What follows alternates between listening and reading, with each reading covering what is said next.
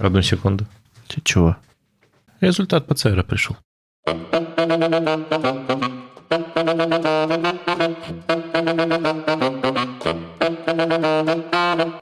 Всем привет, с вами Серебряная Чпуля. Какой-то нацатый выпуск уже, очень круто.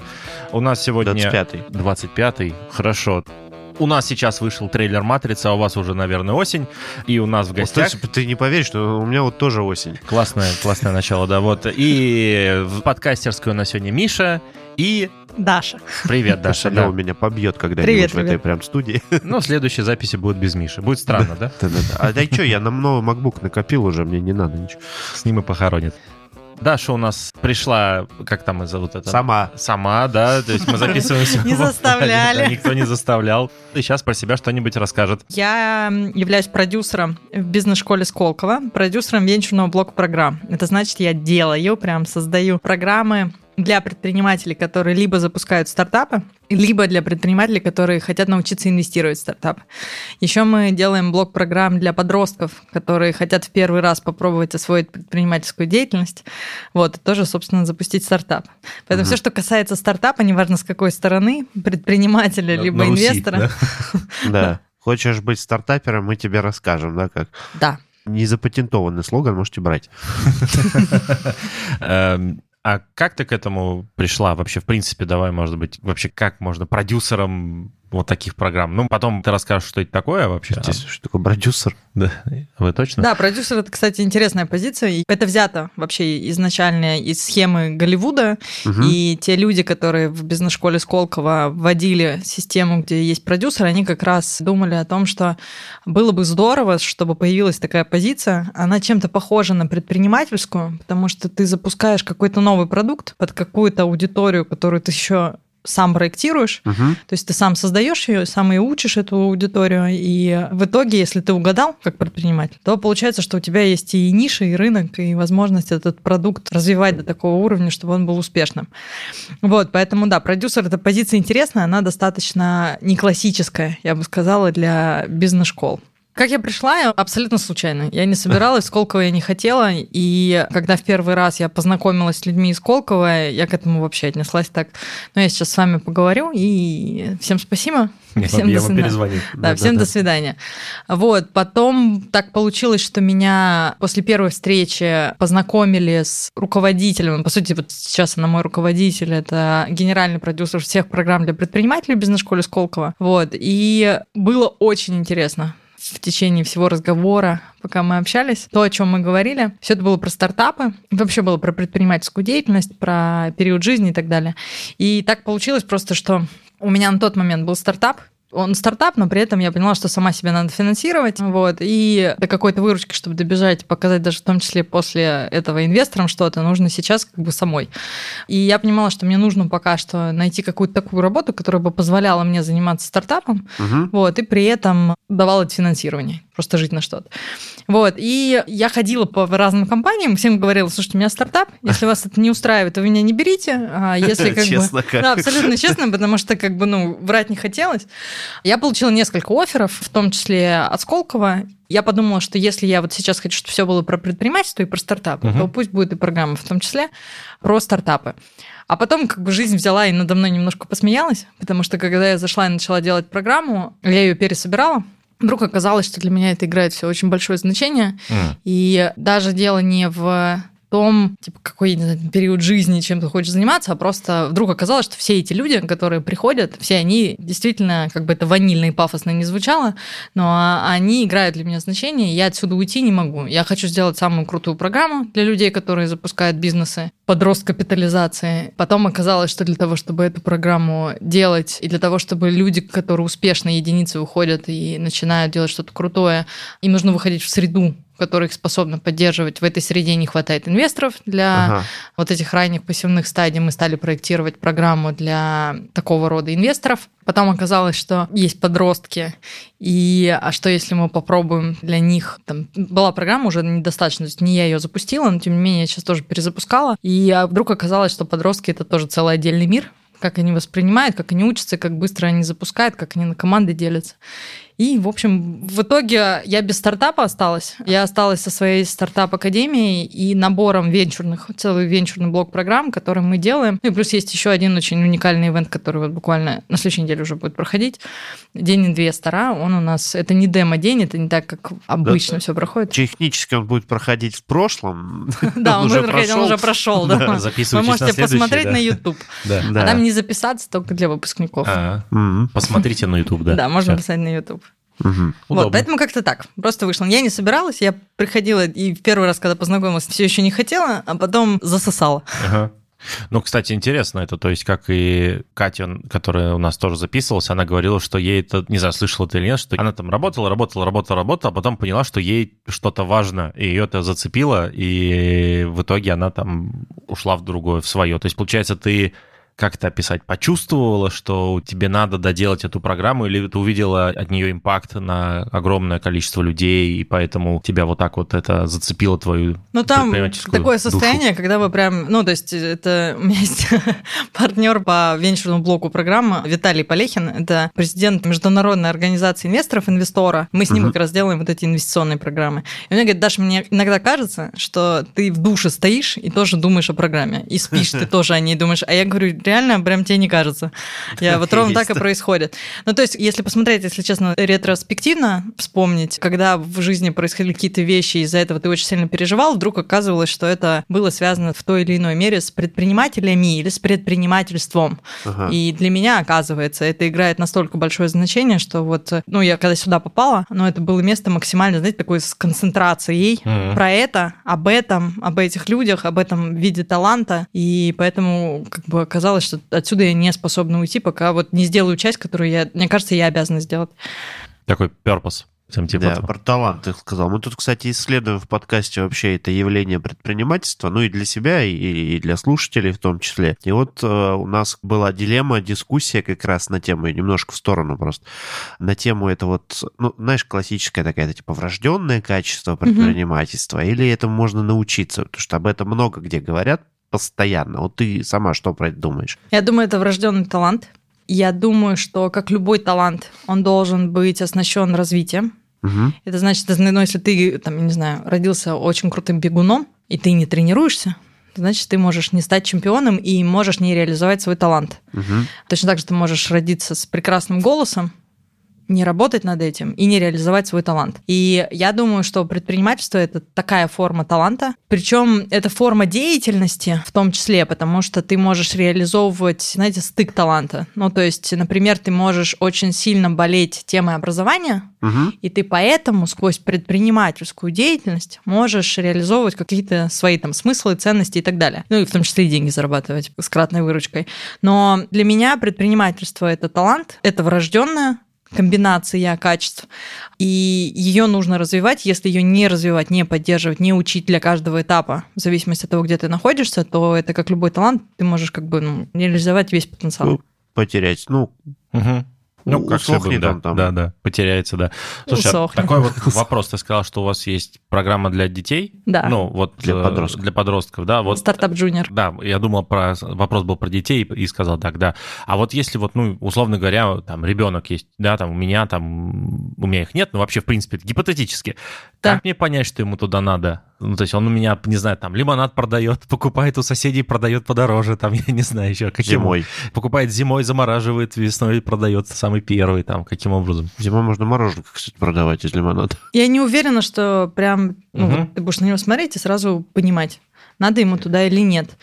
Так как они еще слишком малы, том смысле, что они не пробовали многое, Мгм. и поэтому для того, чтобы понять, там импульс есть и тяга туда есть или нет, им эту деятельность надо хоть как-то, ну, на Ощупать. кончиках пальцев, да, Мгм, но мгм, попробовать освоить в первый раз. Поэтому у нас, например, даже сама программа, она, по сути, построена, она двухмодульная, двухнедельная. И она построена как точка инициации, где они могут в первый раз вот этот первый проход сделать. Мгм. И если они тягу чувствуют, Типа то клёво, да, у меня как раз задача, чтобы дальше еще им трек достроить, в том, чтобы они вот через эту тягу, через определенные шаги могли прийти к реальному стартапу, к реальному бизнесу. Вот, но я думаю, что основная задача у тебя, как у родителя, она в том, чтобы дать возможность пробовать разное и увидеть искренне, угу. честно, к чему есть у подростка тяга, или там ребенка, если он еще не подросток, помладше. Ну и дальше это как бы оснащать, вот этот угу. именно трек. Помогать. Круто. Слушай, а вот про предпринимателей все-таки хочу вернуться, вот кто о чем, а я туда буду. Давай немножко вот в историю чуть вернемся. Мне дико любопытно вообще, как эта программа вообще возникла, какие люди туда приходят, зачем они туда приходят. Вообще, зачем предпринимателям учиться быть предпринимателем? Вот у меня такой простой вопрос. Вообще программе 10 лет. Она при мне существует два года. Изначально ее начинал американец Лоуренс Райт. Лоуренс Райт ее начинал в большей степени похоже как на акселератор, так как она типа, стартап, стартап uh-huh. академия, поэтому сама модель, она была близка к акселератору. Причем таким очень классическим американским акселератором. А дальше было несколько итераций у программы, как у любого продукта. Ну, то есть он проживает, причем угу. тот, кто в этот момент этим продуктом занимается, она вот в этом смысле какие-то отражает, ну, нормально, там, ценности, то, как она выглядит и так далее. И она мне досталась два года назад. Она требовала в тот момент как раз пересборки. И при мне она выглядит как очень адреналиновый, такой, знаете, прям в темпе продукт. Но ну, вы угу. заходите, это очень сложная конструкция. Очень важно, она образовательная, мы не акселератор. Все путают, мы не акселератор. У акселератора основная задача взять стартап, ну, сначала собрать качественную воронку, взять стартап, и этот стартап не сколько даже человека с фаундером и там, ну, фаундеров, а сам стартап довести до следующей стадии. Угу. У меня, как у человека, которого учат, мне важно, чтобы ко мне приходили люди в определенной ситуации, и я их могла так оснастить знаниями, инструментами, языком, понятийным аппаратом и так далее, чтобы эти люди захотят поменять стартап, да хоть пять раз. Но если это происходит, потому что они обучаются и понимают, что, а, оказывается, uh-huh. рынка нет. О, оказывается, у меня тут ну, тупо клиента нет, я, там проблемы нету, uh-huh. продукта нету. И когда они это сами учатся видеть, и в результате этого они пять раз пивотятся и выходят на какую-то классную идею, которая под собой имеет как раз и рынок, и возможность э, тот самый продукт market fit найти и так далее, для меня это хорошо. И это значит, что у меня программа срабатывает, и я этих людей учу. Поэтому моя программа, она, это прям сложная четырехмесячная конструкция, в которую вы заходите, это выглядит, как будто вы вдохнули, впрыгнули, вынырнули через 4 месяца, а она очень деятельная. Это значит, что мы, с одной стороны, очень много будет там элементов проблематизации. Ну, то есть у нас весь модуль просценирован так, что вы там, все начинается, вы на подъеме. Потом у вас какой-то шок, типа, что это вообще происходит, они совсем, что ли, дебилы, зачем они это делают. Потом по голове душевно очень гладит классный, прекрасный человек, который там школу начинал.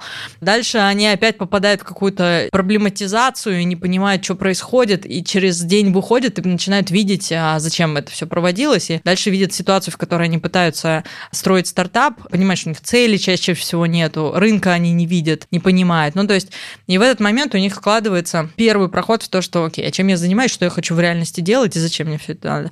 И дальше мы с этим тоже определенным образом срабатываем. То есть программа, она построена, с одной стороны, очень сильно сценарно. Все, для чего она таким образом простраивается, для того, чтобы у человека происходили прям сдвижки в голове изменения, чтобы у него новая система координат появлялась, не традиционного бизнеса, а венчурного бизнеса, чтобы он понимал, на каком этапе находится, что на этом этапе является ключевым, всеми инструментами, которые вот есть и нужны ему, чтобы он овладевал и мог после программы без меня там и без преподавателей все это повторять сколько необходимо раз. Вот, поэтому это такая вот э, большая образовательная сложная программа с очень сильными преподавателями, все они практики, вот, и, ну, люди, она прям, ну, сильно их меняет, а, сильно на них действует, конечно. Четыре месяца, ну, то есть прям это четыре очень интенсивных, насыщенных месяца, да, таких? Да, есть пять, получается, модуль идет, он пять дней, он с утра до вечера, до позднего. Ага. Дальше есть э, 2-3 недели межмодуля. 2-3 недели – это по количеству заданий, которые вы должны выполнить, но это задания, они не теоретические. Они в рамках текущего этапа вашего бизнеса, они являются ключевыми. Поэтому вы дальше их проходите, угу. а дальше вы должны выступить со всем, что сделали, перед другими предпринимателями, которые ровно через такую ситуацию проходили. Угу. Вы получаете обратную связь. Обычно оказывается, что кучу как вывод сделали, вообще просто куда-то не туда ушли. Там корректировка вектора происходит. После этого снова доделываете, приходите следующий модуль. Второй модуль у нас вообще спринт. Мы там объединяем с дизайнерами из британки каждого предпринимателя. Они с нуля за 4 дня делают продажи. У меня так одна девочка 95 продаж сделала за 4 дня. С прям полностью без всего, ничего еще не имея, кроме идей uh-huh. на первый день. То есть мы учим определенной методологии того, как вы, не имея ничего, начинаете продавать реально. Uh-huh. И действительно тестируете гипотезу, а не как-то очень отдаленно это делаете или слишком долго. Потом у вас третий модуль, после третьего у вас симуляция идет с инвесторами, у вас целая неделя, когда вы проходите симуляцию процесса due diligence и там подписания термшита. Ну, то есть программа, правда, она такая. И вот сейчас вот э, у меня длинный список копится вопросов, но я сейчас я запоминаю все термины, которые у нас до этого не звучали. Мы так словарь составили. К нам подошел человек после программы, он говорит, у меня менеджер Маша работает, и он подошел к Маше и говорит, Маш, вот посмотри, он показывает тетрадь, и он в этой тетради записывал все слова, которые он слышал в первый раз. Она говорит, а давай сюда. И мы взяли их и просто словарь создали. И когда у нас ну, следующая группа пришла, мы сказали, у нас для вас есть словарь. Вы будете слышать много терминов. Ищите. Весь зал так листает. Давай с простого начнем. Вот ты сказала, ты учишь людей делать венчурный бизнес, а не классический, или как-то, или смотреть на него. Нетрадиционный. Нетрадиционный, да, вот. Что это вообще? Вот для людей, которые не в курсе, не были стартаперами. Когда человек является основателем традиционного бизнеса, он планирует в первую очередь зарабатывать из прибыли. Это первое, самое важное отличие.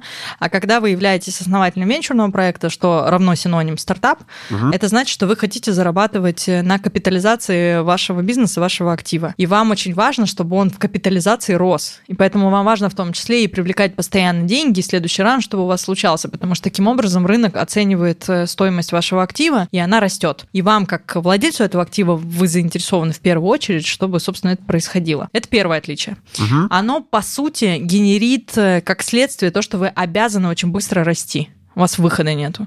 Потому что вы играете в капитализацию, это значит здесь, ну, как бы прям в разы больше темп, в котором вы должны постоянно быть. И это значит, что, первое, у вас здесь совершенно другая история того, что вы перепроверяете, потому что mm-hmm. если вы в традиционном бизнесе, вы перепроверяете просто, что у текущего локального, скорее всего, но не обязательно спроса, вам должно хватать для вашей цели. Ну, типа, я хочу сделать 100 миллионов рублей, говорите вы, через три года. И спокойно себе делаете свои 100 миллионов.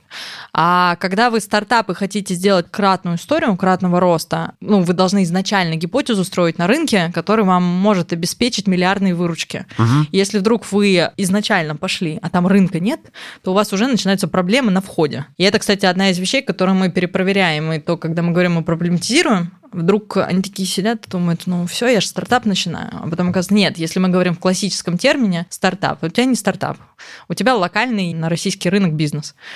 Стартап – это бизнес, который предполагает определенное различие в том, как вы продукт строите. У стартапа угу. это и тип бизнеса, и стадия бизнеса. Так как в стартапе нет бизнес-модели, то вы пытаетесь ее собрать, вы пытаетесь определить в этом смысле ваш уникальный продукт.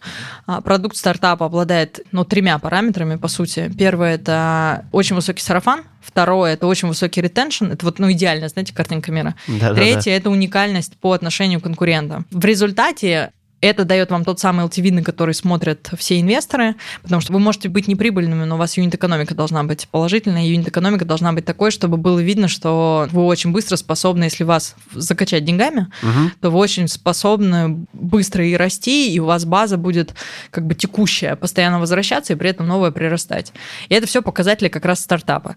И по сути, вот это в реальности всего лишь про то, что у вас есть очень большой рынок, и вы способны сделать новый новый класс продуктов, которые этот рынок быстро, прям очень быстро могут занять, и вам для этого нужно топливо в виде денег команды, инвестиций и команды.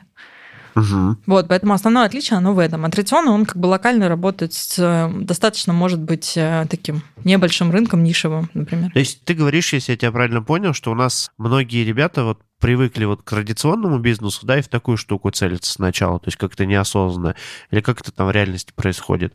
А, в России есть, нету венчурной экономики, ее просто ага. нет. Ну, то есть есть очень малое количество реальных стартапов, в которые можно проинвестировать, понимая, что эта история такая, даже на мир и то способна стартануть. Таких просто единицы, их мало.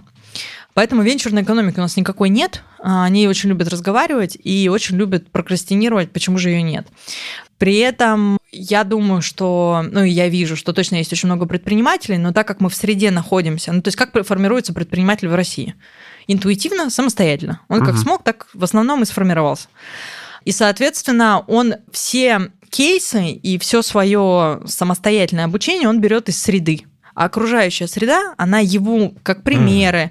как вот ну, все, что есть вокруг, она показывает только традиционные модели ну, рестораны, сервисные бизнесы, там, не знаю, агентские бизнесы, когда у тебя агентство чего-то, IT-консалтинга, IT-услуг, э, бюро, э, не знаю, переводческих услуг, еще каких-то услуг. Да, далеко ходить не надо, мы такие же вот сидим. Ну вот да, и это происходит, потому что человек хочет перейти в предпринимательскую деятельность, модель он перед собой вокруг видит по сути одну, угу. он в нее и переходит. Плюс, если вдруг, не дай бог, он осмелится о том, подумать о том, что я тут вот хочу свой Facebook создать или еще что-то, это вызовет ну смех. Да. Ну да, все, все вокруг заклюют. скажут, э, ну ты дебил, наверное, или ты, ну, или как это перегрелся. сказать, или перегрелся, да, да или да, просто да. душевно больной. Вот, поэтому среда, она не дает даже подумать об этом по-хорошему. И получается, что, да, естественно, предприниматель, он в текущей среде развивается, и среда его формирует в традиционного предпринимателя. И это, кстати, даже очень забавно видеть на детях, на подростках. Uh-huh. Ну, там, почти все адмиссии я проводила uh-huh. для программы. И я у них спрашиваю... А, а... Адмиссии, что такое адмиссия? Адмиссия – это когда ты проходишь интервью перед программой, ага. и определяет адмиссионер, ну, то есть тот человек, который со стороны школы, он определяет, если ты по ситуации подходишь для программы, и нужна она тебе или нет. Если нет, он тебе говорит, не надо тебе идти на эту программу, и ага. по сути формирует, ну, он может посоветовать либо другую, либо сказать, у нас, например, нет, поищи в рынке. И по-хорошему должен подсказать, какого рода программа должна подойти. Куда копать, да? Да, куда копать. Чпуля образовательная у нас прямо опять. Вот. Ну, подростки, я у них когда спрашивала, а вы какой тип бизнеса хотите создать? Вот какой вот, если помечтаем? Они говорили, ресторан, Кофейня. чаще всего, что-то в таком роде, да. Почему? Я уверена, если бы этот же вопрос я задавала сейчас, ну, там, неважно, в Силиконовой долине или еще где-то в том же Израиле, где угу. развита стартап-культура, то подростки говорили бы другое. Не потому, что они, там, не знаю, талантливее и умнее, а просто потому, что все вокруг делают другое. И поэтому они как бы, ну, как модели это берут и что начинают... вижу, да. Да, ну, то и делаю. А эти, эти ровно так же тут. Поэтому в России венчур, он мизерный, поэтому предприниматели, люди, которые уходят в предпринимательство, они, ну, действуют в традиционных формах. А мизерно почему? Потому что молодо, ново для нас еще как-то. Недавно это все появилось, приехало. Там... Я думаю, если честно, есть прям все-таки некий э, классический ну, не то, что классический, а органичный путь развития в предпринимательстве, если мы говорим там на уровне страны. Угу. И сначала ты все равно проходишь некую традиционную историю, потому что, ну, даже если посмотреть на ту же Европу, все равно сначала было очень много традиционного малого среднего бизнеса, потом начал развиваться венчур, и в капитал очень, ну, как бы прям явно постепенно начал туда переаллоцироваться. Угу. И ровно так же это было там и в Америке, ровно так же в какой-то момент, ну, то есть это было... Ну, единственное, что, наверное, про Китай ничего не могу сказать, не буду даже ну, влезать. Я, я думаю, это связано с тем, что сначала надо базис какой-то построить. Ну, то есть у тебя есть традиционный бизнес, который довольно понятно делает деньги ну, капитал, и потом этот капитал, то есть если у тебя ничего нет... Это не нет, про базис, мне кажется, это про понимание, как это делать. Тебе вроде как, более-менее, mm, даже ну, если кстати, ты ошибаешься, да. легче понять, ну, прикинуть, как сделать ресторан. Плюс-минус, да. Как сделать э, то, чего вообще нет, вот, ну, то есть, э, когда ты создаешь там, ну, а Инстаграм, да, угу. или что-то такое. Тут совершенно другой реально набор инструментов и всего того, чем ты пользуешься. И поэтому кажется, что логичнее и органичнее, угу. что сначала проход идет, ну, традиционной формы, а потом уже ты начинаешь э, сквозь ту самую инновацию, это еще большой отдельный вопрос, потому что слово заюзанное да нельзя, понимать и двигаться, а там что? А как с такого рода бизнесами? Слушай, а это одни и те же люди это делают? Или вот как это вот, не знаю, в других странах происходило? Там поколение должно смениться, должно вырасти поколение там традиционных предпринимателей, а потом следующие уже такие, блин, давай что-нибудь новое пробовать. Ну, я, это? я думаю, судя, вот я смотрю на подростков, не нужно угу. их заставлять вначале проходить через традиционную форму для того, чтобы они в итоге пришли на венчурную. Им просто нужно показать, и расширить картинку мира и показать, что бывает иначе. А дальше они сами решат, что им интереснее. Угу. И там, где будет сфера любопытства, там, по сути, и случится проход. Угу. Вот. И я думаю, что одна из задач просто так, как, опять же, в России предпринимательству не учат да, не учили. Поэтому люди, так как они интуитивно создавали все самостоятельно, они как бы в традиционной форме и двигались. Поэтому я думаю, что есть шанс вот этот лак ускорить, ну, смену, да, сдвижку. Но это должно решаться как раз не за счет построения инфраструктуры, а мне кажется, вначале, ну, то есть инфраструктура реально вся есть, вот, а нужно строить сильные образовательные программы, системы для того, чтобы людей, которые просто ну, не оснащены, давай, а да? а их нужно оснащать. Ну, для меня вот это вот просто что-то попробовать новое, вот у тех, у кого вот шило в лобе, вот, дать пощупать как по-другому. Просто вот приоткрыть... Там не шило, там срабатывает очень сильная амбиция. Там очень хочется... Микрофон, микрофон. Там очень хочется больше. Там прям хочется больше денег, больше долю, там хочется быть номер один. Ага. То есть они пробуют, ага. им первый становится скучно, текущей модели, которой они что-то делают. Ну, то есть я вот побыл, я, не знаю, растил свое агентство. И в какой-то момент ты понимаешь, что, во-первых, ты с этого не так много не зарабатываешь, как хотел, потому что ты из прибыли зарабатываешь. Угу. Тебе сложно продать зачастую. Угу. Что-то есть типы традиционных бизнесов, которые можно, но опять же, если ты начинаешь их оценивать, понимаешь, и, и все. Да. Типа, да, и да, вот да. за это все, что 10 я... лет работы. Да, да, да, да, да. Это такой... Вот, и поэтому ты начинаешь думать, хорошо, а где та форма, при которой я могу создать такого рода бизнес, чтобы я много много заработал. И поэтому там по-настоящему срабатывает не сколько шило, сколько срабатывает большое желание чего-то сильно, сильно масштабного. А. Вот. И это является таким одним из главных, ну точно, вы знаете, таких триггеров. Mm-hmm. Это, это, это, кстати, много, много объясняет на тему, почему таких людей мало. Ну, потому да. что вот у нас э, в подкасте была вот Аня Обухова, она рассказывала про уровень энергии в популяции и уровень амбиций в популяции относительно вот себя. То есть, что есть люди, которые там, там за себя готовы нести ответственность, есть люди, кто не готов, по уровню энергии просто физиологически тяжело, вот, ну, там, выгорели еще что. Вот, и чем выше уровень энергии, тем за больше ты готов нести ответственность. А уровень амбиций, там, город, э, там, страна, весь мир и так далее. Вот весь мир, вот людей, их там в популяции около там одного процента и меньше. Угу. То есть даже сильно меньше. То есть они там единицы. один... Да, да, там один на, на сотни тысяч может быть. То есть если вот твою теорию соединять с той теорией, то получается, что людей, которые готовы делать вот эти вот стартапы с э, потенциалом в миллиарды, да, их в принципе не должно быть много. Я согласна, кстати, что это с энергией даже соединим, с количеством энергии, с объемом, да, да. потому что обычно эти люди, когда выходят, они прям, знаете, зал занимают. Ну, то есть у меня преподаватели это все же предприниматели, uh-huh, действующие, uh-huh. талантливые, у которых получилось уже. Uh-huh. У меня там есть, например, в одном режиме это Илья Айзен, тот, кто продал в 2017 году, была самая большая сделка. Он продал свою компанию Киви. Он сделал это прям чистой воды и венчурный проект в том плане, что он создал абсолютно новый продукт, он сделал лидера рынка и продал его. Угу.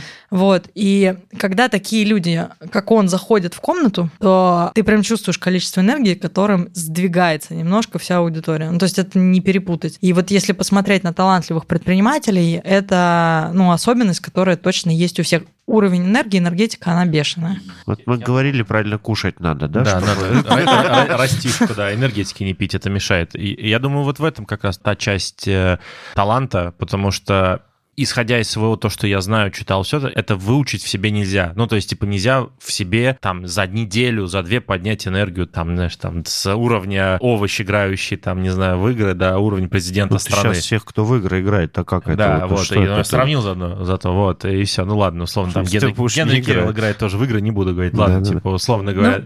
Про энергию я не знаю, не могу сказать. Я просто вижу, что обычно люди, которые... Ну вот ко мне приходят на адмиссии, как я понимаю, что мой товарищ или uh-huh. не мой? Даже если он интроверт, даже если он очень спокойно мне что-то рассказывает, а, я спрашиваю, ваше увлечение, какой спорт? И там это проявляется. То есть там явно, ярко очень проявляется желание адреналина, рисков, такая прям история. Вот, поэтому... А какой у тебя спорт, Миша, любимый? Я сейчас почему-то про хоккей подумал. Нет, ну в смысле, ты же должен увлекаться. А, я все хочу с парашютом попрыгать, а, этот э, дайвинг вот этот. Но мне надо Главное, не совмещать. Мне похудеть надо. Ну, кстати, нет. Я прыгал, ничего, долетел, видишь. Да, с коленочками моими поговори. Прыгай в дайвинг сразу в воду. Да-да-да, два в одном. Да, слушай, а вот знаешь, кстати, про энергию, наверное, соглашусь, да, что вот интроверт, экстраверт и уровень энергии, наверное, разные вещи. Не, не важно. Еще риск очень важно. Ну, то есть э, предприниматели... Да, они его не чувствуют. А если посмотришь на предпринимателей, вот у меня есть Маша моя Фролова, выпускница 25-й стартап Академии, ей 18 лет. Сейчас она у меня заканчивала, и было 17. Это редкий кейс, у меня в среднем возраст 34, 35 угу. лет, вот, Ого. и один-два человека у меня бывают заходят, те, которым порядка 20 лет. Вот, и Маша, ну, на ней просто особенно ярко это видно, но еще там другие такие же. Они не замечают, что сейчас было опасно. Ну, то есть они входят в деятельность, mm. они вносятся, я бы даже сказала, в, просто они видят цель, и там происходит прям Разберемся потом. Да, да, и они уже когда там дошли, они такие, а, ну то есть если что, могло очень сильно стукнуть, вот, или еще что-то, да. И они в тот момент, когда они бежали или действовали, там сначала происходит действие, Ага. А потом оценка риска уже постфактум, что, ну, и, может, даже или не происходило. Ну, то есть они не чувствуют вот этот, э, ну, толерантность к риску, она очень низкая. И в этом смысле мы с этим, кстати, не работаем. Если я проверяю и понимаю, что человек не способен рисковать, мы на эту зону не имеем права заходить, так как э, там можно сломать. Угу. Вот, поэтому если человек не склонен, то не надо туда лезть и не надо ничего давить. Очень интересно, потому что я начинаю встречать такие фразы от людей, которые больше, я так понимаю, уже, видимо, классического бизнеса, они такие, вот, типа, это ваши стартапы, это, типа, бешеные люди, бегающие там, типа, по каким-то идеями, которые ни во что не вырождаются. Когда ты их спрашиваешь, во что он должен выродиться, ну, выродиться, то у них вот это вот лог в голове, что это должно быть сразу что-то классическое, то есть, типа, стартап. Традиционно, традиционно, да, да, то, что... Зарабатывать сразу. Да-да, то есть, ну, в их представлении они пытаются людей, которые занимаются, ну, начинают там стартапами, там серийные стартаперы, еще что-то, они пытаются их представить, что они потом хоба и делают сразу завод хлеба, пекарни, я не знаю, как это назвать. Ну, то есть какой-то классический такой бизнес. Вот они это не понимают, они это не знают, как это делать, невозможно. Ну, то есть это же типа из разных миров типа бизнеса, и у них это вызывает диссонанс, они начинают, естественно, как негативить по этому поводу. И это еще то, что немножко, наверное, отпугивает э, людей заниматься этим, что есть какой-то набор агрессивных людей, которые к стартапу относятся пренебрежительно. Я таких уже даже, ну, ну, как бы я их встречаю. То есть это не, не, не исключительно какие-то люди, которые просто вот обожглись и плохо к этому относятся. Ну, стартап, во-первых, слово в нашей среде заюзанное и испорченное, и оно сейчас символизирует инфантильных, Во, молодых да. ребят, которые не знают, чем заняться, и делают какую-то чушь, которая по определению не способна генерить деньги. Да-да-да. И подразумевается, что любой бизнес, какой бы ты ни начинал, пусть даже это будет опять даже кофейня, но ты угу. пока столы закупаешь, это стартап. И все путают и, ну, по сути, синонимично используют начало любого бизнеса, это есть стартап.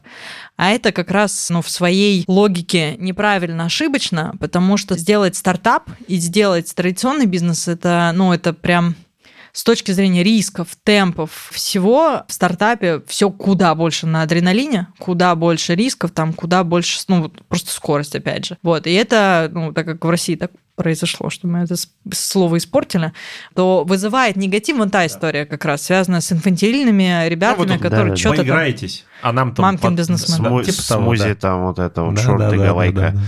Да-да-да-да. И, и нет никакого волосы. же отношения, как в том же Израиле средний возраст э, фаундера стартапа 42 года. Угу. Вроде как, ну, почему? Ну, а по-настоящему-то у нас тоже так же. У нас э, ну, я, ближе я к 40. Успеваю, я успею, все нормально. Ближе к 40, да, все нормально. Половина наших слушателей выдохнула такая, типа, успеем, еще успеем. Да, Начну в понедельник. можно еще несколько лет нифига не делать, нормально. Начну в понедельник, да. Но там хочется делать. Там стартаперы это люди, которые находятся постоянно в достигатор... Ну, пока еще, я бы даже сказала так. Они находятся в очень достигаторской модели. Это, Им это хочется... надо хорошего психотерапевта, чтобы до 40 в достигаторской модели жить. Нет, там наоборот нельзя психотерапевта. Психотерапевт да? же лечить начнет и скажет, что зачем, тебе же а. нужен баланс, вот это не, все. Не-не-не, я своему сказал, не надо мне никаких балансов, отстаньте. Вот это, пожалуйста, не трогайте, это мне нормально. Не, поэтому стартапер по-настоящему, да, психотерапевт, любой психотерапевт будет лечить и говорить, что про баланс, про то, что нельзя так много впахивать чего-то так э, безумно хотеть и так далее. Вот, и это надо отработать. А по-настоящему вот это э, желание такое маниакальное достичь и сделать, это чуть ли не основной драйвер для успеха. Ой, слушай, а можно мы эту должен? тему немножко поколупаем? Мне у нас была тут с Левой несколько раз дискуссия на тему, что люди, у которых неопределимое желание, это обычно какая-то психотравма на самом деле. У нас еще такая штука штука была. Вот э, Я чуть раскрою, что обычно люди не стремятся к экстриму. Ну, то есть наше хрупенькое тело нас, типа, наоборот, нет, друг, экономь энергию, полежи, отдохни, не делай этого, не прыгай с парашютом. И только ну, вот эти вот, они поэтому называются адреналиновые маньяки, будь то в армии, будь то там в спорте, где угодно, там прыгающие там с парашютом. Есть люди, которые, пару раз встречал видео, которые, типа, условно говоря, чтобы получить дозу, отстегивают парашюта и пытаются открыть второй, потому что им надоело прыгать с обычным парашютом. Вот у нас была гипотеза, что таких людей немного, потому что у нас наша природа стремление, наоборот, к спокойствию, а не к вот этому вот безумству, как, безумству храбрых поем и песню. Ну, я думаю, бывают стадии разные в жизни, поэтому адреналиновые маньяки в какой-то момент, когда они ну, достигли чего хотели, они в какой-то момент хочется немножко успокоиться, и там происходят еще смыслы. Ну, то есть ты вначале, скорее всего, пока ты в достигаторской модели, тебе просто бежать нравится ради того, чтобы mm. бежать. Тебе кайфово uh-huh. в этом состоянии. Ты можешь жаловаться, что ты перегораешь, еще чего-то. Но пройдет нам, не знаю, две недельки, отдохнешь, и снова будет ровно то же самое. И это не потому, что мир такой, а потому что тебе так очень кайфово. Вот, поэтому я не очень верю в психотравмы. Ну, то есть угу. я знаю, что точно бывают и как-то влияет на людей. Но я думаю, что люди, которые создают бизнесы, они, ну, вот такого рода, они просто по своему типажу, им в кайф рисковать, угу. им в кайф, достигать, им в кайф, менять. Ну вот им так нравится жить, им так хорошо, они вот такие. Поэтому я бы здесь, ну, ни с какими психотравмами, правда, не это не смешивала. Слушай, в свой путь вот эта вся история, а вот э, это, это, это ладно. Это, лирика. это все понятно. А вот ты мало это сколько на таких вот стартапов, реально стартапов, которые не столы собирают в кофейне, которые в смысле прям вообще в количественном растет их количество, не растет. Какую-то там вот чтобы мы понимали. Ну, если посмотреть, вот выходил недавно отчет от инвестора по венчурной экономике вообще мира. Вот, и вы можете увидеть э, несколько трендов. Э, тренд номер один, последний пандемийный год, был э, прям рекордным по количеству сделок, угу. при этом по суммам раундов, по количеству IPO. То есть все рекордное. Все рекордное. При этом в России, ну, где-то есть небольшое проседание. Вот, но в целом, если вы смотрите на любой отчет венчура по миру, то Россию там не видно, просто потому что эту полоску пикселя, ее очень сложно увидеть в рамках... Ну, При, приближения бы... столько нет, да? Типа Да-да-да, да-да-да. Поэтому, если мы говорим про, знаете, как тренд, точно видно, что все стремятся в венчур. Ага. И это видно в том числе и потому, что традиционные источники финансирования для венчура это, естественно, венчурные фонды и так uh-huh. далее. Вот. А сейчас вдруг какие-то игроки, которые никогда раньше, ну, то есть, например, family офисы, например, эндаумент фонды Ельского, например, того же университета, uh-huh. они вдруг начали аллоцировать Что свои... Эндаумент фонды? Это значит, когда был собран пул денег э, выпускниками, какими-то а. грантодателями и так далее в университет, и дальше настолько большой эндаумент фонд в идеале должен быть, чтобы он на проценты был способен в том числе учить таланты, выдавать гранты и так mm-hmm. далее. Это очень хорошая такая история, которая поддерживает развитие талантливых людей, которым нужно учиться у сильных. Вот, но обычно такими вещами не рискуют, потому что венчурные фонды, они все-таки, ну, это высокорискованные инвестиции, самые, наверное, высокорискованные инвестиции из всех. Вот, и, соответственно, когда у тебя есть тот же family office или так далее, то такого рода деньги ты не инвестируешь в стартап обычно. До угу. этого раньше так было. А сейчас вы можете увидеть, что все потихоньку начинают аллоцировать часть денег в стартапы. И это значит, что по факту денег становится так много, что уже не знают, куда их девать. Это первое. Второе, видно, что капитала очень много. Ага. Их нужно вкладывать, потому что когда у тебя много капитала, чего ты хочешь, ты хочешь его перевложить. Это логично. И ты его начинаешь, потому что его аж так много, что они начинают, ну окей, мы еще теперь как бы у нас уже все разложено по традиционным формам, вот мы еще можем часть аллоцировать стартапы. Теперь можем еще больше аллоцировать стартапы. И по сути случилась ситуация, когда происходит борьба и конкуренция за талантливых предпринимателей. То есть поэтому в том числе и раунды так растут. Ну то есть потому что все-таки ну, капитала в разы больше, чем предпринимателей, Мгм. которые могут взять этот капитал и на нем заработать еще больше. Вот, и поэтому размеры тех же Вот раундов... да, Интересная, вот кстати, всё. динамика, да, получается. Деньги растут быстрее, чем растут люди, да, которые эти деньги могут превратить Да, во да. много денег. Да, и поэтому, если мы говорим ну, про количество в России, вообще какая у нас ситуация, если вы посмотрите, ну, правда, это тоже что важно, у нас же очень сложно найти какие-то отчеты, источники, которые бы отражали прям а, очень качественно, сколько же все-таки у Мгм. нас по-настоящему предпринимателей, э, Ага. бизнесов и так далее. Есть разные факторы, которые влияют на прозрачность и на то, насколько можно доверять этим данным. В том числе, что, например, один предприниматель может несколько юрлиц быть, ну и так далее. Ну, то есть разные абсолютно вещи. И что здесь важно? У нас э, точно видно, если вы посмотрите все-таки на общую такую большую картинку, вы поймете, что там, порядка, не знаю, больше, чем 90% это микробизнес, это ИПшники, это те же фрилансеры и так далее. Это как раз вот тот самый первый шаг, который делает человек, когда он хочет уйти в предпринимательскую деятельность, и он уходит в традиционную предпринимательскую деятельность. Если посмотреть на их количество, то будет понятно, что примерно чуть ли не каждый десятый житель взрослый нашей страны, он э, нет-нет, да, то во фриланс, то Пробовал. ВП, да, то пробовал или пробует. И в этом смысле удивительно, но страна-то предпринимательская. Просто она в, ну, в своем шаге развития, как мне лично кажется, и поэтому она вот, ну, в таком виде, да, пока это предпринимательство. Стартапов очень мало, то есть те, кто делает венчурные прям проекты. Мне очень понравилось, я разговаривала с одним фаундером стартапа, и он пришел к фонду, и, ну, они вели переговоры по поводу раунда, и они ему в какой-то момент говорят, ты оборзел? По такой э, оценке вообще себя оценивать? Ты как бы вообще в своем уме? Ну, потому что он выкатил очень высокую. Он говорит, а у вас сколько таких, как я, в пайплайне? М, Понятно. Вам инвестировать не в кого. Ну да. Поэтому там 6 нулей до лишних. Типа, я могу, хотите, я в два раза повыше? Ну, то есть вам не в кого. И в этом смысле, то есть их действительно настолько мало, можно посмотреть разные отчеты. Ну, там, типа, посмотреть, сколько выходит из того же Сбербанк 500, из Фри и так далее. Мгм. Но если мы говорим, если честно, по-настоящему про стартапы такого рода, как, я не знаю, тот же самокат, который сейчас выходит, там, например, ребята делают в э, Нью-Йорке, да, но то есть, когда мы говорим про истории реальных бизнесов, которые способны кратно расти на мир, вот таких или под экзиты, ну, то есть таких прям минимально. Те, которые делают экзиты в России по 20 миллионов долларов, такие, ну, реально мало. Таких единицы. Поэтому даже вот эта статистика а что их порядка, там, я не знаю, из акселераторов из разных выходит и наберется на какую-нибудь тысячу, это же тоже не стартаперы. Это же это тоже во многом часто ребята, которые что-то пробуют, это больше похоже там, на некую Тысяча попыток, а Да. не тысячи вот. удачных. А если я говорю вот про трушных тех предпринимателей, которые способны играть вот в эту всю кратную историю из капитализации, вот этих чуть ли, ну, реально единица. Позитивно, позитивно. Есть Хоро- куда всё расти. хорошо, да. Но да, я да. думаю, как раз штука-то как раз про этот переход из традиционных, которых так много, Ну каждый да. десятый, Ну да. в венчурных. Мне кажется, там... Они же опытные уже. Получается, они чего-то Да, попробовали. опытные, они да. как минимум понимают, что их это прет. Они как минимум предприниматели. Да, Они для, сами минимум, для да. себя определили, что им интересно в это играть. Ну, это, кстати, тоже же риск. Даже традиционная штука. Гораздо больше риск, чем просто сидеть на дядю работать. Да, именно поэтому, я как раз говорю, они хотя бы предприниматели, Да, потому да, что да. они уже этот переход в то, что они берут ответственность за себя и за все, что делают на себя, и этот риск берут, они уже этот шаг сделали. И теперь, теперь часть из них меньше, может постараться сделать шаг в еще более рискованную историю, которая связана с венчуром. Меня, знаешь, кстати, вот в этой истории, что денег много, а людей мало, чего печалит, сейчас вот подумал, что Перегрев?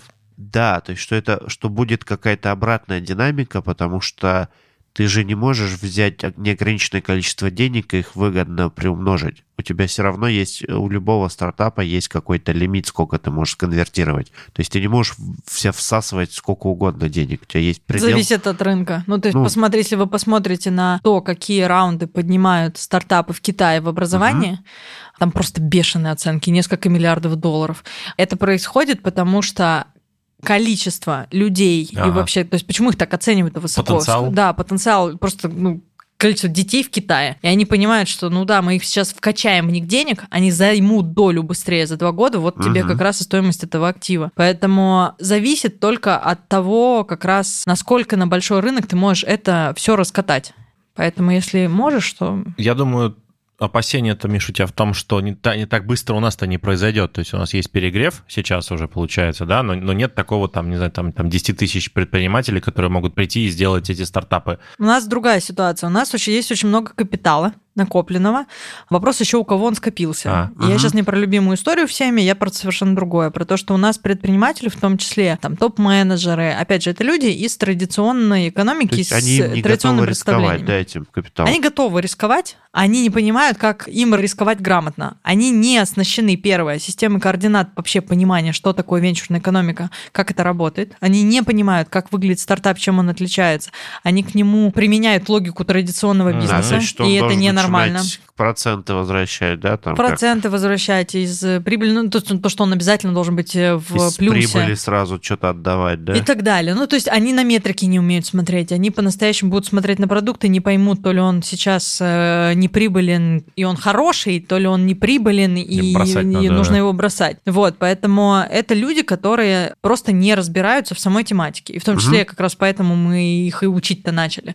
Потому О. что стартап без инвестиций не бывает, не существует. Мгм. А стартапу нужны инвестиции. Для того, чтобы у нас стартапы случались, нам нужно, чтобы было больше пассивных инвестиций. Если вы посмотрите на, опять же, на венчурные сделки у нас в России, Мгм. вы увидите, что все сделки, они проходили на pre A раунде и дальше. Ну, то есть все фонды постепенно в России ушли в раунд А. Это значит, что Для непосвященных Для наших раунд А, слушателей. Это значит, Да что и для вы- меня тоже уж что там. Это значит, что вы уже доказали, что выручка есть, вы точно понимаете, кому что продаете и как вы будете это продавать. Это значит, Мгм. что вы все доказали. Ну, то есть это после пассивная, да, стадия уже какая-то? Это снижение для себя рисков того, что может оказаться, что все не Для так. тебя, как для инвестора. Как для тебя, как для инвестора. Ага.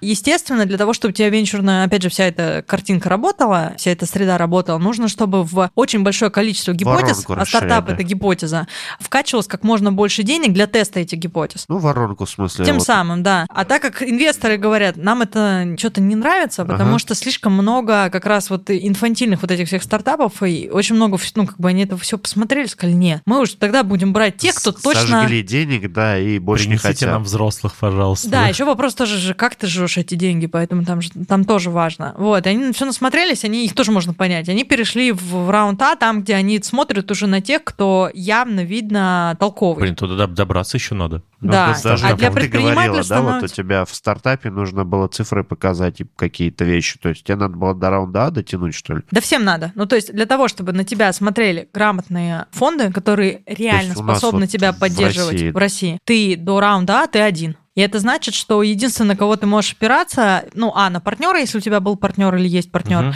Б на клиента, потому что тебя заставляет вся ситуация выходить на то, чтобы ты был в юнит-экономике положительный и в целом, естественно, прибыльный, потому что иначе как? Не дотянешь. Да, не дотянешь. И ты тем самым Сурово. это Ну да. сурово, но это, кстати, очень круто формирует тебя вокруг клиента и вокруг продукта. У тебя выхода-то как нет, ты же Ну должен да, такой придётся, продукт создавать, который Не, будет продаваться. сбрасываешь сразу, да? Да, и ты начинаешь делать хороший продукт. Ну, если, ну, либо ты вообще ничего не сможешь делать, и это все Либо развалилось. делать плохое и заканчиваешь быстро. Да, поэтому предприниматель у нас находится в куда более суровых реалиях в этом смысле. Для доби- Он прям добежал, он прям молодец. Но в идеале, в идеале, ему же дальше нужно сделать, что у тебя потребует, когда ты придешь в раунде А, тебе скажут первым, что инвестор. Так, а что там с зарубежной выручкой? Ничего нет? Да. Ну, а что тебе денег давать? А у тебя же нет зарубежной выручки. Потому что ты должен быть... Российского рынка мало, локального. Ну, очень конечный. Очень конечный, да. Соответственно, ты должен будешь занимать долю на других рынках. Следующий вопрос к тебе, а ты способен или нет продавать на других рынках? И тут предприниматель, который несся сам, самостоятельно, первый год. Вот. Желательно за первый год вот показать как раз э, порядка там 30-50 миллионов рублей, Ага. вот, чтобы выйти в этот раунд. А дальше ты должен показать, что у тебя помимо этого еще есть и Потенциал на... Другие рынки, да. да. еще есть и выручка на других рынках. Ага. То есть ты уже должен показать, ну, хотя бы 1100 долларов на каком-то другом рынке, и ты понимаешь, что это не просто там статичная цифра, а та, ты можешь доказать, что она у тебя расти Типа будет. рост, да. То есть, что твоя вот эта концепция, она работает не только на локальном рынке, а это реально стартап, как ты сама говорила, да? Как там? И Да. вот теперь мы, послушав это, понимаем, почему так мало людей у нас доползает до этого. Не-не-не, я просто знаю знакомая история. Вот это, что надо самим добежать. Ну и поэтому, например, мы у нас... Вот стартап Академия — это программа, которая должна довести до точки, когда вы способны выйти и через год самостоятельно, то есть вы закончите программу, Ага. в программе, скорее всего, вы с большей вероятностью дойдете до найденного точно продукт market fit, то есть вы будете Мгм. очень точно понимать, кому что вы продаете. Может, И у вас будет да? более-менее устойчивая гипотеза о том, как вы это должны продавать. Дальше у вас есть где-то порядка года, когда вы дотестите гипотезу по бизнес-модели и нарастите выручку, сделаете Мгм. вот эти первые миллионов 30-40, и в этот момент у вас должен быть следующий шаг. Это прям буст и инициация продаж на каком-то зарубежном рынке.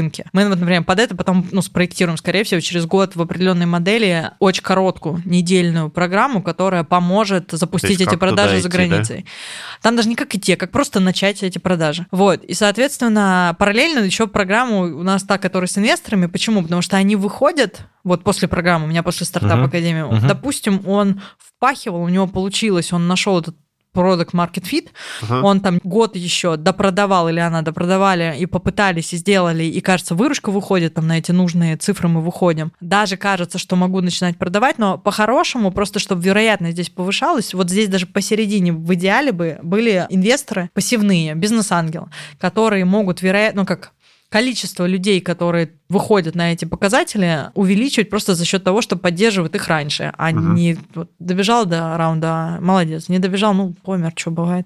Да, Очень, Ну, умер, о- умер. очень сурово, знаешь, как это, это- это царская битва там, как там, ну, фильм. Королевская битва. Королевская битва, да, фильм японский был, сейчас еще игр наделали. Вы знаете, мне Fortnite недавно там. собаку хотели подарить, а собака это, сейчас скажу, вылетел, самоед, самоед. Ага. Знаете, такая белоснежная, Да-да-да. классная, это лайка же.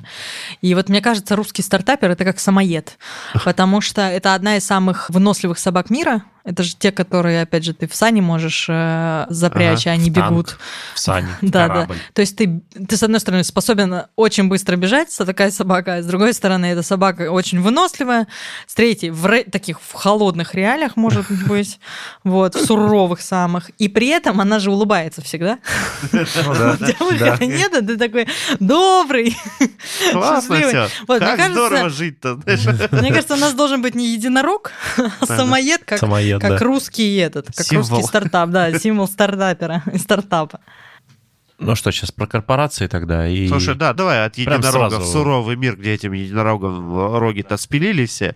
Ну, кто-то, ну, получается, поэтому не всем спилили. Мы вот товарищи с Левой, э, укушенные корпоративным сектором, Мгм. и нам все время интересно, в общем, ну, все подряд, нам все время интересно. Вот э, мы заметили, что многие сейчас корпорации, у них тоже как бы лишний капитал какой-то образовался, видимо, я не знаю, или потребность, то есть гипотеза, и реально ходишь по рынку и смотришь, что некоторые компании, ну, понятно, там, Все. Сбер- Сбер Некоторые 500, все. но все пытаются сделать какую-то инновационную лабораторию, свой какой-нибудь мини-акселератор, давайте мы запустим digital-лабораторию, там еще какую-нибудь, еще что-нибудь, как это все делать, оно все там кратно вдруг окупится, непонятно почему.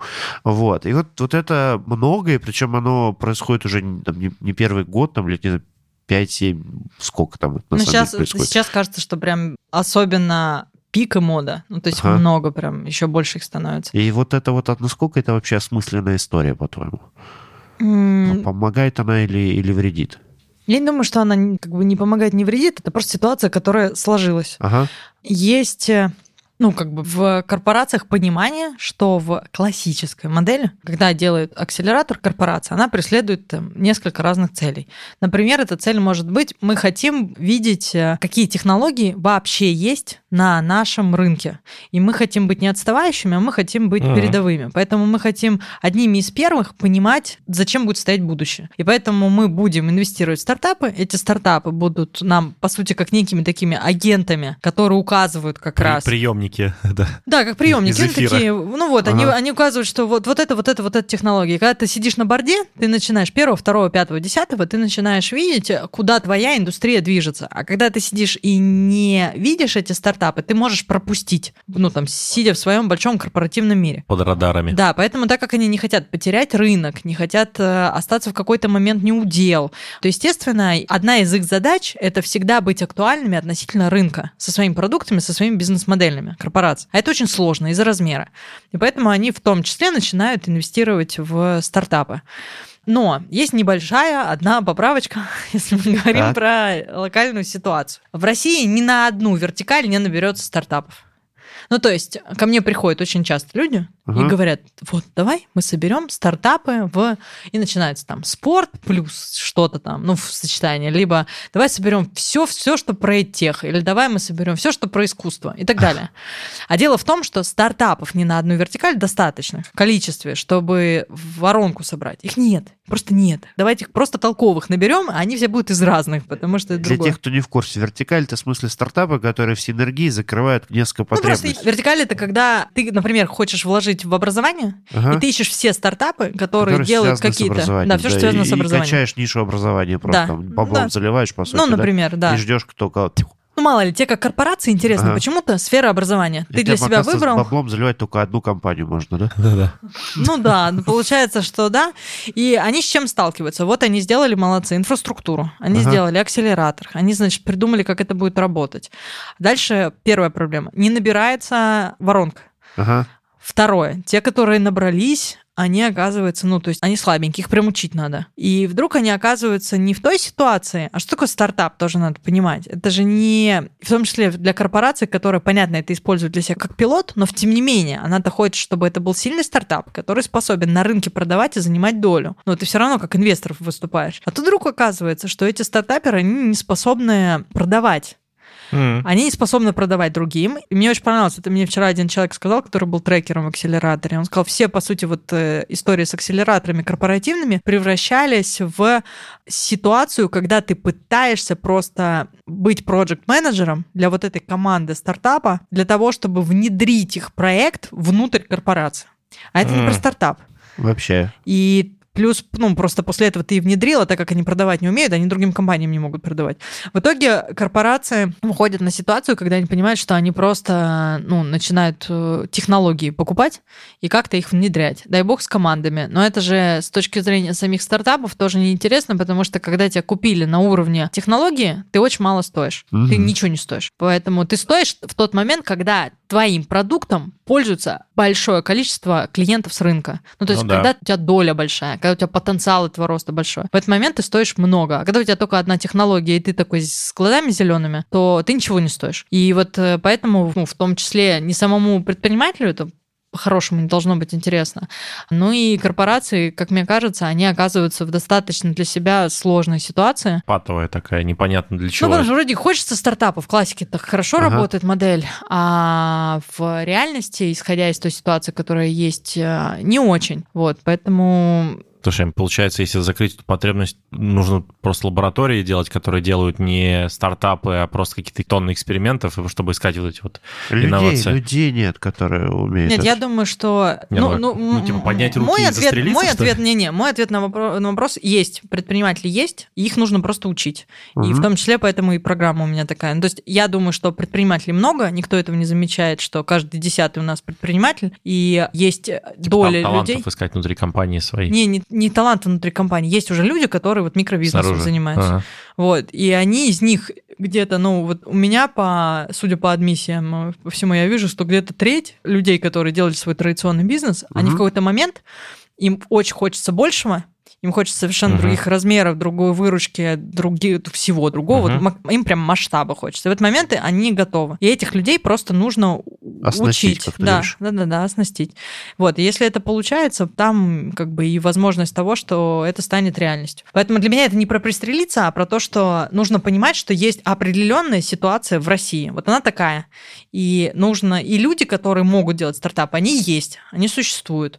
И просто этих людей нужно оснастить. И поэтому для них нужны не акселераторы, а должен сначала быть такого рода продукт, как мой, Мгм. а после этого будет срабатывать акселераторы, потому что в хорошей связке мне нужно, чтобы после меня был акселератор. Поддержал кто-то. Да, да, да, дальше. Я, я знаю, что у меня сейчас неожиданная аналогия родилась для меня лично, что такая же штука сейчас, вот, например, вот тупо, например, в IT просто. То есть, ну, айтишники дико растут по миру в цене, потому что их очень мало, а это как раз способ как раз получить очень много. Ну да. Вот. И, и прирост самих айтишников маленький, потому что умные люди есть, но это долго учиться надо, чтобы стать эффективным. И похоже очень динамика получается. То есть есть свободный капитал, который куда-то надо пристроить, чтобы его умножить, чтобы он не дешевел. Есть талантливые предприниматели, которые пока живут чуть в Да, другой а системе в- координат. Растянутая во времени история, нельзя мгновенно научиться быть э, ну, вот, стартапером. То есть нельзя поменять быстро Ну, мы 4 месяца учу. Ну, это вы Но быстренько, мне же, кажется. И потом нужен порядка года, если Ну, у тебя год, да. получается, для того, чтобы ты добежал с э, а, как раз с верифицированной бизнес-моделью. А, И потом, если случается зарубежная выручка, тебе дальше еще нужен, ну, На вебинар не сходишь. Да, за один раз, за один нет, на вечер. вебинар точно не сходишь, не хватит, не-не-не, этого Мгм, всего. мгм. Еще, если честно, с вебинарами, что... Ну вот я, например, там внутрь искала, мне нужно было, чтобы рассказали про каздевы. Каздевы все, и все вебинары про продуктовые каздевы Ага. про те, которые делают продукт-менеджеры, в том числе ну, в больших корпорациях. Это неприменимо к предпринимателю, который создает продукт, когда еще клиента нет. Этого клиента надо спроектировать, правильно угадать с гипотезой, потом вытащить оттуда потребность, а потом оттуда ну, придумать, что же ему такое продать. И таких курсов нет. И поэтому я, например, то есть у меня, если честно, большинство преподавателей с точки зрения их забрифовки того контента, который мы делаем, не потому что мы так хотим, вот, чтобы мы были уникальны, а просто потому что их нету, мы их прям делаем, и мы все разрабатываем с нуля, просто потому что контента нет.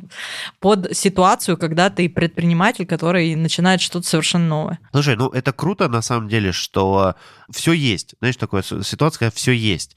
И что у тебя вот такой продукт, который помогает ему все есть э, случиться. Знаешь, что хочется закончить нашу вот э, вечер, ну, не знаю, может, кто-то утром слушает в метро, там, я не знаю, не, не суть. В общем, перед тем, как вы выйдете на своей инстанции автозаводская, давайте, э, Даша, нам расскажи, пожалуйста, какую-нибудь самую запоминающуюся историю, как тебе пришел кто-то, вот в твою программу, и что-то бадыдыщ вот случилось потом. Ну, Или- давайте или он долго шел. Вообще их, ну, точно не один. И Ну, давай один, выбери. я выберу один сейчас, но я прям хочу все, не- сказать, все что... остальные не обидятся, я надеюсь. Да, но я прям сейчас чувствую, да. Я расскажу э, о проекте, которым в итоге даже и адвайзером стала. Ко мне в какой-то момент постучалась наш консультант и сказала, даже там есть девочка, которой 17 лет, давай мы ее возьмем в стартап-академию. Она уже к нам просится как бы прям очень настойчиво и говорит, что ей пора. Я говорю, вы, типа, говорю, солнце, вы не в уме, наверное, в своем сейчас, потому что у меня 35 лет, средний возраст. Какой нам 17 лет? Мы детей Ага. не учим внутри флагмана. И мне говорят, слушай, она как бы год приходила, ее год назад отправили, сказали, ну ты хоть выручку какую-то сделай, и Ага. потом приходи. И она сделала 50 тысяч выручки, сказала, так, я, вы меня просили, я сделала, берите. Она говорит, ну, он говорит, ты ее хотя бы, прежде чем ей отказать, ну, поговори с ней. Я говорю, ну ладно, давайте. Я с ней провожу адмиссию, сидит передо мной это 17-летнее чудо, вот, ну, понятное дело, еще очень сильный ребенок, вот, и я на нее смотрю и думаю, ну, я не знаю, зачем я это делаю, я прям крещусь, я говорю, ну, давай только я, чур, поговорю с твоей мамой, потому что у нас таких, ну, просто нету кейсов, когда бы в таком возрасте, ты еще несовершеннолетняя, Ага. вот, э, я говорю, ну ладно, давай, хорошо, заходи, но только вот ты учти, я тебя жалеть не буду. Вот, программа, она очень сложная. Она для мужчин в 45 сложная, Ага. а как бы для девочки в 17 может тоже не очень, да? Есть А- такая Она говорит, да. хорошо, окей. Я созвонилась с мамой, поговорила с мамой, понимает ли мама, ну, как бы, что программа достаточно сложная. Мы обсудили с мамой, что будем постоянно на связи, на всякий случай. Вот, и я ее взяла. Она, получается, приходила, у нее было порядка 50 тысяч рублей выручки месяцев за 6 до этого. Ага. Она на четвертый месяц обучения сделала 1,6 миллионов рублей выручки. Выходила, она заходила, на первом модуле ей там предлагали, давай я тебе дам 300 тысяч, давай я тебе 500 тысяч дам, еще что-то такое, вот э, по оценке, я не знаю, там, может, миллион рублей Ага. всего, всей компании. Выходила, она поднимала раунд 18 миллионов по оценке 250 миллионов Ага. рублей. У нее причем было порядка, наверное, там 10 человек, ну, ря- разных инвесторов в пайплайне для, для раунда. Она сделала, ну, сейчас выходит на выручку порядка 60 миллионов рублей в год за первый год после того, как она выпустилась из программы. Она возвращается в субботу, я ее встречаю, она едет из э, Сан-Паулу до Сан-Паулу, она была в Мехико. А У нее первый раз попытка как раз сделать с границы продажи. Она встретилась где-то, ну, компании 10, может, может, даже больше в Мексике, и примерно столько же в Сан-Паулу в Бразилии. Вот, подписывает корпорация, и она им продавала там. Вот, это кейс человека, который э, есть предпринимательский талант, она его не осознает, она просто на нем движется очень быстро. У меня, например, как у адвайзера, основная задача, чтобы Маша не умерла, пока она, ну, потому что она не чувствует, где останавливаться, она просто Да. несется и не спит. Маша, и- когда ты последний спала и ела, да, типа там, в прошлом месяце, да? Не, не надо. Ну, там что-то в этом роде, да, она реально может переставать спать, например, просто потому что она в адреналиновый немножко раж заходит. Вот, поэтому есть такой кейс, но он не един, как бы не, не один такой. У меня очень много очень живых, настоящих кейсов, когда, знаете, как бывают люди, которым они, может, не показали, к примеру, такого вот в моменте, если сравнить, с чем Маша вышла и Ага. там другой человек, кажется, что, ну, окей, значит, меньше. Но с точки зрения сдвижки, с чем человек заходил и с чем человек вышел, может быть колоссальная разница. И тот факт, что как человек продирается сквозь 4 месяца, и как он после этого, скорее всего, еще будет продираться дальше, это тоже ну, искренне очень трогательно, и это очень важно. Поэтому кейсов много, это люди очень живые, талантливые, которым а, сложно, а иногда прикольно и весело, не обязательно сложно. Вот. И, наверное, самое как раз кайфовое это в том, что они такие вот живые, талантливые, стараются, делают. э, И главное, чтобы у них э, ну, поддерживать получалось. Вау. Вау. Да, я впечатлился даже. Человек не спит и Сан-Паулу подписывает 18 лет, конечно. И корпорация очень круто. Спасибо тебе большое, что ты к нам пришла. Вот зарядила, мне кажется, людей, э, кто, может, сомневался, может, Спя- кто-то, да, которые... вот это спящий. Может, мы инициируем каких-то спящих ребят. В целом, Ну, если кор- прям хочется добавить, у нас и 53-летний такой же есть, как Маша. Ну, то есть есть 18 Во. лет, а есть 53. Ну, то есть это вообще не зависит от возраста. слава у меня богу. есть 53 года, человек, который точно Лё- так же Лёва, с этим... для тебя хорошая новость. Запускает очень крутой продукт, знаете, для этих, для спортсменов по всему миру. Прям по всему миру, для наши спортсмены, которые пловцы сейчас на Олимпиаде, они с его девайсом в том числе тренировались, он, для, он пробовал его на, чемпиона- Дробовик? на чемпионах Италии. Нет, девайс для постановки техники плавания. Ага. Ух То ты, есть он тебе показывает, себе. как ты плывешь, какой у тебя грибок, там куча информации, которую он тебе дает как пловцу. Вот. И ну, основателю на тот момент, когда он был в программе, было 53 года. А это было сколько, год назад, два. Вот. И Ну, ну, на он по двоих уровню Им в энергетики... среднем всего- 35. Да, в среднем Да, 35. ну, статистика, царица всех наук, да.